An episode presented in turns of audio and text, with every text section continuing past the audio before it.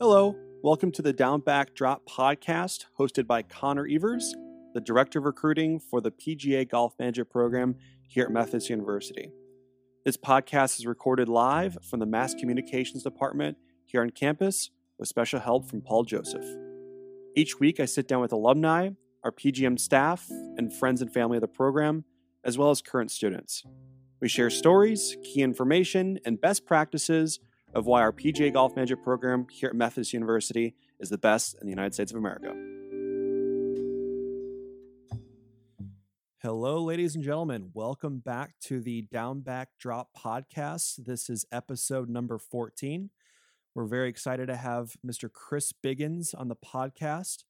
Chris is a 2014 graduate of Methodist University, as well as our PGA Golf Management program and he's originally from Columbia, Maryland. Chris, really appreciate you coming on. How are you doing today?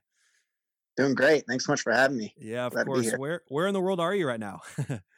so right now I'm in Park City, Utah. In the winters, I spend my time uh, training with the National Ability Center Alpine Ski Team. I'm trying to make the United States Paralympic Ski Team, so I'm out here in Utah training this winter. Very cool. How's that going so far? It's good. Um, we're just glad to be racing after the tough year. Um, it was in question. Um, we just had our first races of the season last week, and now we're in a good training block. So we're we're back in full action here. Good, good to hear. Well, just kind of, if you don't mind, go go through kind of your upbringing, um, you know, and how golf came into your life as well. So, I was born with cerebral palsy, which is a disability that affects my legs, weakness in my legs and my back, and um, but I was always into sports. So I had two brothers. We were very competitive. We played every sport there was, and during the summers, golf was uh, was a big one for us. We all loved it, and that was one that I could excel at. That my disability didn't really limit me too much on. Mm-hmm. So I could beat my brothers at that, and I uh, kind of gravitated towards golf as my life went on. But I was always a huge, huge sports fan, any and all sports. Good. What um, was was golf your favorite, or was there a different one? Or when did that all change? I don't know. It depended on the time of year. In sure. the summer, I'd say yes. In the fall, it was soccer. In the spring, it was baseball. So it was all over. Cool. Nice. Nice. And when did um when did you know that golf was going to be a part of your career? Why did you come to Methodist? So that was my. I guess the decision was made my senior year of high school. Mm-hmm. I um, dropped off of baseball after my um, sophomore year of high school and gravitated towards golf. I was upset I didn't make the baseball team, and I needed to gravitate towards a sport where the scorecard would show how good I was, not like a coach's decision. Sure. So I gravitated towards golf, and I had a really good senior year. And golf was sort of my life those last two years of high school, and I wanted to keep it going. I wanted to play, and uh, Methodist University came up as the the top PGM school, and I took a visit, and I was sold as soon as I got there because it was uh showed me I could stay in golf even though like high school I wasn't a kid anymore. I could still sort of be a kid and be around sports even throughout college and have a career in it. So that's what was the easy sell for me, being in sports, being in golf. Great. And, and, did you know about the PGA Golf Management program before you came to Methodist? Was that kind of the reason why you visited and why you were attracted to the school, or um, did you actually just come to the school and then find out about it here? Yeah, I found out about the PGM programs first, and then I was told um, one of my friends actually at the golf course I grew up playing ended up going to Methodist. I'm not sure if he um, he must have been two years before me, or three years before him. But he he mentioned, well, there's a school out there you can go to and actually have a career in golf. And I was looking at PGM schools, and Methodist was the one that stood out as the top one, and so that's why I made my visit. And I wanted to be able to play on the golf team as well. And I believe Methodist was one of two where you could still play on the golf team and be in the PGM program. So that was a big selling point for me. Sure, that's that's very cool. Good to hear. Well, talk more about your your time as a student here at Methodist. You know what what things you were involved in inside the PGM program as well as out. So at Methodist, I showed up and I had a, a great bunch um, of, friends that I met immediately. It was really easy to make friends through the golf program because everyone's down at the golf course. Mm-hmm. Um, I got to be good friends with a lot of the guys on the team, and my huge goal from day one was to make the golf team. And uh, as it progressed, like school was in the way too. There, I tried to get in my minor in exercise science as well because I love being around sports and I loved the pursuit of trying to teach the game. And I knew there was so much to learn there. And so Methodist had a lot of offer to me in that that sense and the educational side, and then um, just a great community down at the golf course. A great spot to go at the end of every day of classes and go play, have fun, and also try to compete. Great, that's fantastic to hear. And talk uh, also about your internships while you're a student here. I know, like I, I just mentioned, you're in, in, the summers you are an assistant professional at the Country Club of Birmingham. But um, talk about your internships and how you got to your current position in, in Birmingham. Yeah, so my first internship was at Woodmont Country Club in Maryland, and that was around where I grew up. So it wasn't a complete like just leave Maryland forever and go to school sure. and then go somewhere else.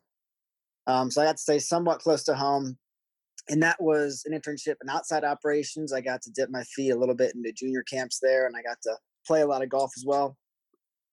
And it was a good, it was a really tough summer, but it was a good experience uh, to dip my feet in a lot of different areas and do a lot of dirty work, I guess. So um, later on in my career, I can go back to that, and I know I've been there, done that. I know how it works. I know how hard the the entire golf staff works in every operation. Um, and so it was a great first learning experience. And then the next year, I wanted to get more into teaching. And Eric Eshelman, who is actually my current boss now mm-hmm. and was the director of golf at the Country Club of Birmingham, came down to do a seminar at Methodist. And uh, he was, I mean, he's just an infectious guy. He was a fantastic mentor for us and was a great speaker at our seminar. So I kind of fell in love with his type of operation and I wanted to intern for him. And he held a bunch of interviews, and I was lucky enough to to get the job my sophomore year. And then they had the United States Mid Amateur my second year mm-hmm. there, so they brought me back for that. And at that point, um, Birmingham was basically second home there, and I needed to go back and stay. So I did three internships there at Country Club Birmingham, and I've been there ever since. That's cool. A pretty pretty easy transition, I guess. Great. Yeah, and and I, like I mentioned, assistant professional. What other things do you do there, um, kind of on a day to day basis, Chris? If you don't mind sharing some insight on that as well. Yeah. So my main uh, job is I run the junior golf program there. We have a mm-hmm. massive junior program. We had 232 kids playing our junior club championship this past year. Wow, that's fantastic. And, uh, yeah, so it's it's huge. It's it's fun. It's really busy. Um, you can ask a lot of the uh, interns we've had the past few years uh, from Methodist, uh, like McCray Conrad this past year, mm-hmm. and uh, I mean it's sun up to sundown in the summer. You're working, but it's a blast. And we run uh, we ran nine junior camps this year that are week long camps. We have after school programs in the spring and the fall, and run as many tournaments as possible. And it's one of those uh, programs where it doesn't matter what kind of event it is. If we put it on, it's going to be fully attended because the amount of uh, junior golfers we have and how much they love the game. It's just a great spot to be. And so we we try to keep them um, entertained, get them into the golf, get them learning how to play the right way, and um, have a lifelong journey through golf. And we like to have it start at our club. So it's been a blast running that. Well, that's that's really good to hear. I, am glad you're growing the game, you know, within the club, and and those students will hopefully go to go to college and maybe play golf, get a scholarship, and maybe even come to Methodist one day. So that's that's good.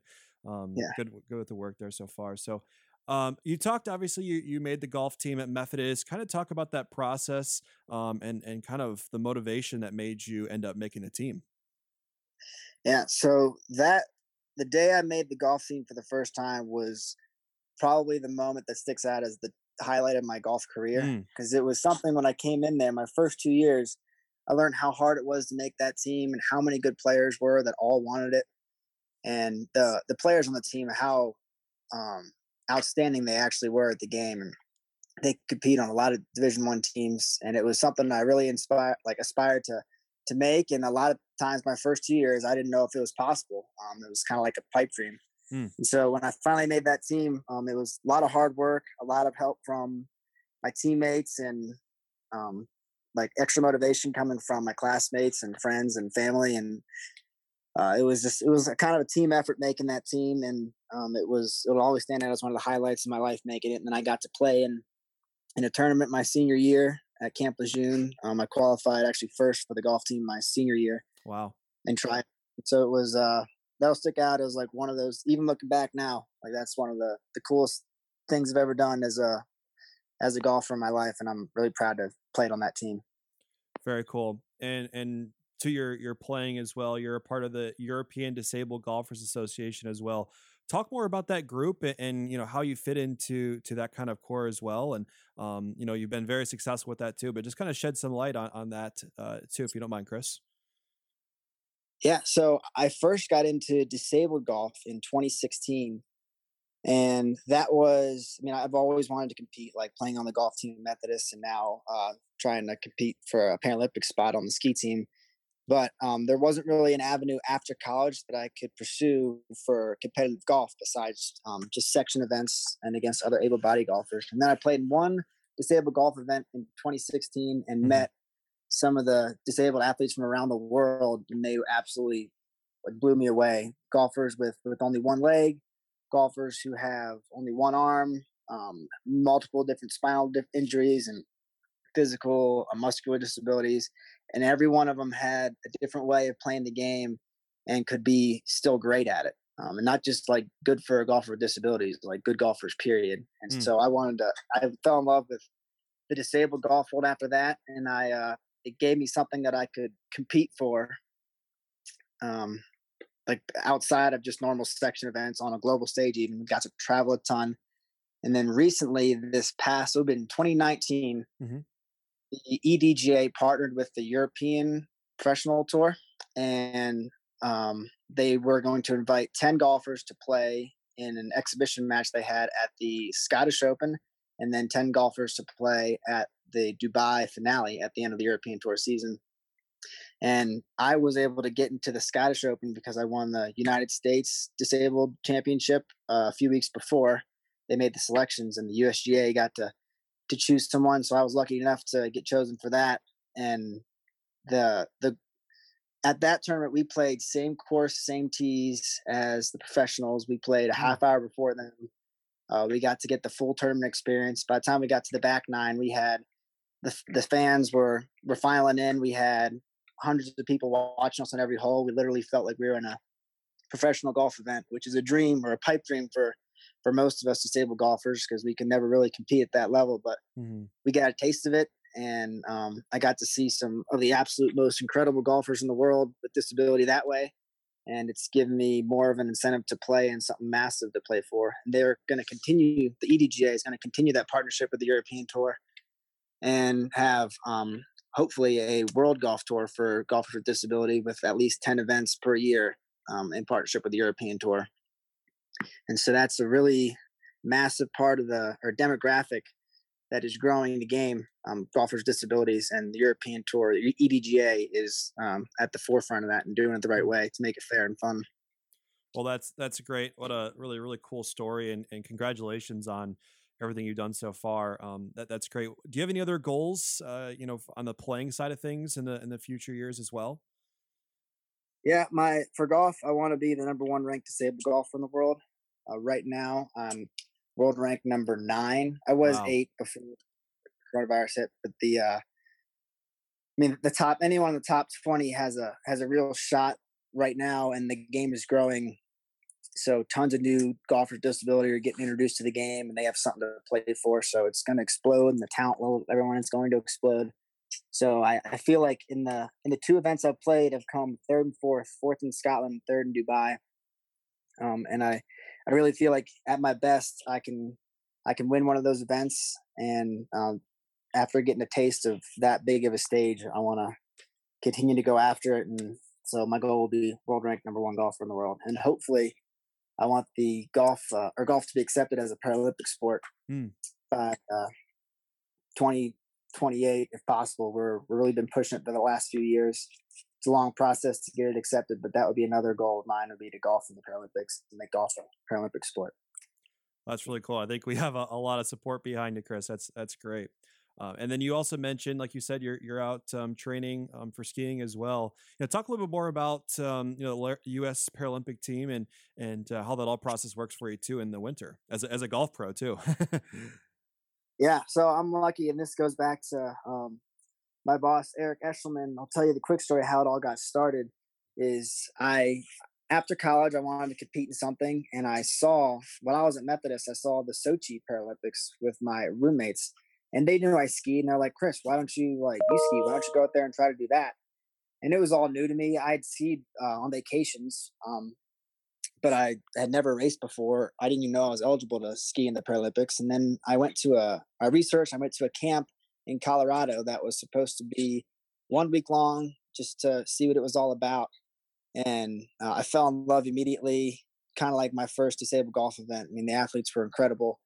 And I uh, called Eric after the first week and said, Hey, I want to, like, this is something I want to do. Um, is there a way I can get like two or three weeks off during the winter? to do it. And Eric said, like, what do you mean two or three weeks? Like take take six, take eight, like take everything you need. Like don't don't go halfway for this. Like go after and get it.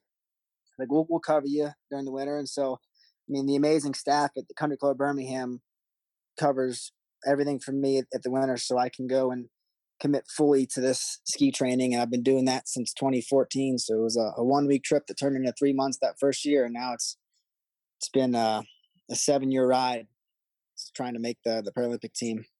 Wow, great great job. When when did uh, when did you start skiing? Was that at a younger age, or was that um, when you're a little bit older? Yeah, I started skiing just on vacations. We had a uh, a mountain we like to go to up in Vermont, and I grew up in Maryland. It was about eight uh, hours away, and so if we had a, a long weekend or a, a, Christmas break, we'd all pile in the car, and the family would go up there for three to five days of skiing.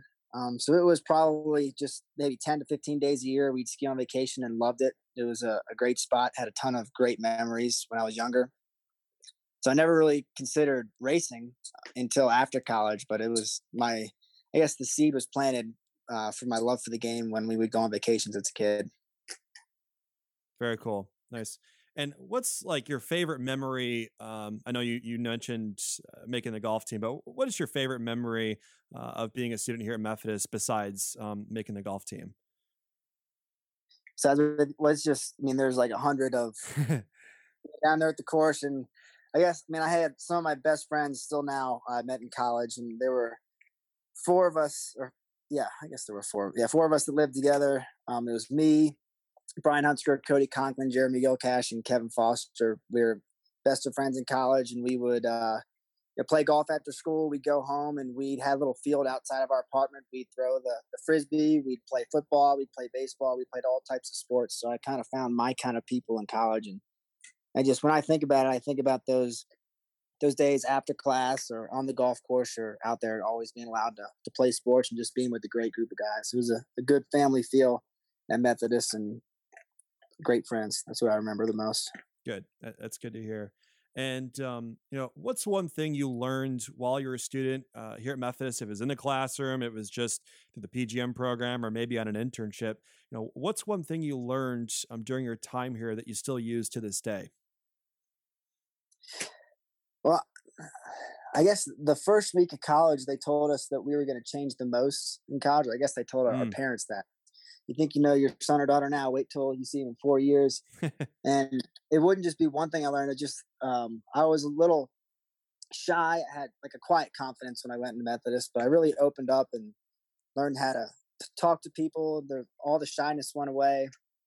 Um, just love being around people so just i think the thing i learned the most was was how to be more of a people person and how to try to light up a room and not be life of the party, but just be be energetic and try to make someone else's day better. And I learned that sort of mentality from all my friends and the great people at Methodist. So nothing really specifically in the classroom, but just more about how to be a great person and how to be engaging. Very cool. I think that's kind of the experience we we try to give as well for for students. So good to hear. And and last thing here, what's some advice you'd give for a prospective student that's looking to come to Methodist? For a student coming to Methodist, I man, I'd tell them try to learn as much as you can and and have fun with it. So for us in the golf business, you see a lot of people might drop off. Um, like not everyone that walks in the first day is going to graduate, but the ones who do are the ones who make it fun and the ones who find ways to enjoy the game and figure out why they came in the first place. I grew up as a, a kid at a public golf course that it was almost a, a par three course. It was a very short course and it wasn't in great shape, but I absolutely had a blast with it. And so I, I came in and I appreciated every little thing about golf, whether it was a nice course or a, a course that like a muni golf course. Um, just find ways and find the parts of golf that, that you love and stick to that and try to grow the game that way. Cool. Well, I really appreciate your time, Chris. Um, really, really do. I think we learned uh, a lot more about you and, and kind of your journey and how Methodist fit in kind of that journey as well. Um, you know, best of luck in the future on and off the golf course. Really appreciate it. Thanks so much, Connor. Yeah, thank you. Again, this was episode number 14 of the Down Back Drop podcast. Happy Friday and have a great weekend.